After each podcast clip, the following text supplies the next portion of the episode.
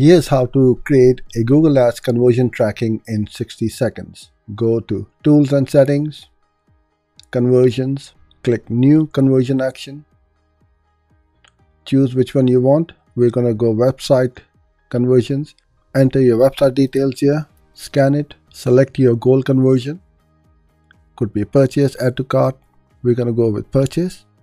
URL is, or I can go with contains and let's say your URL contains. Thank you. Add save and continue.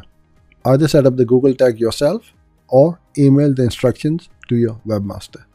I hope you enjoyed this. Follow me for more videos like this one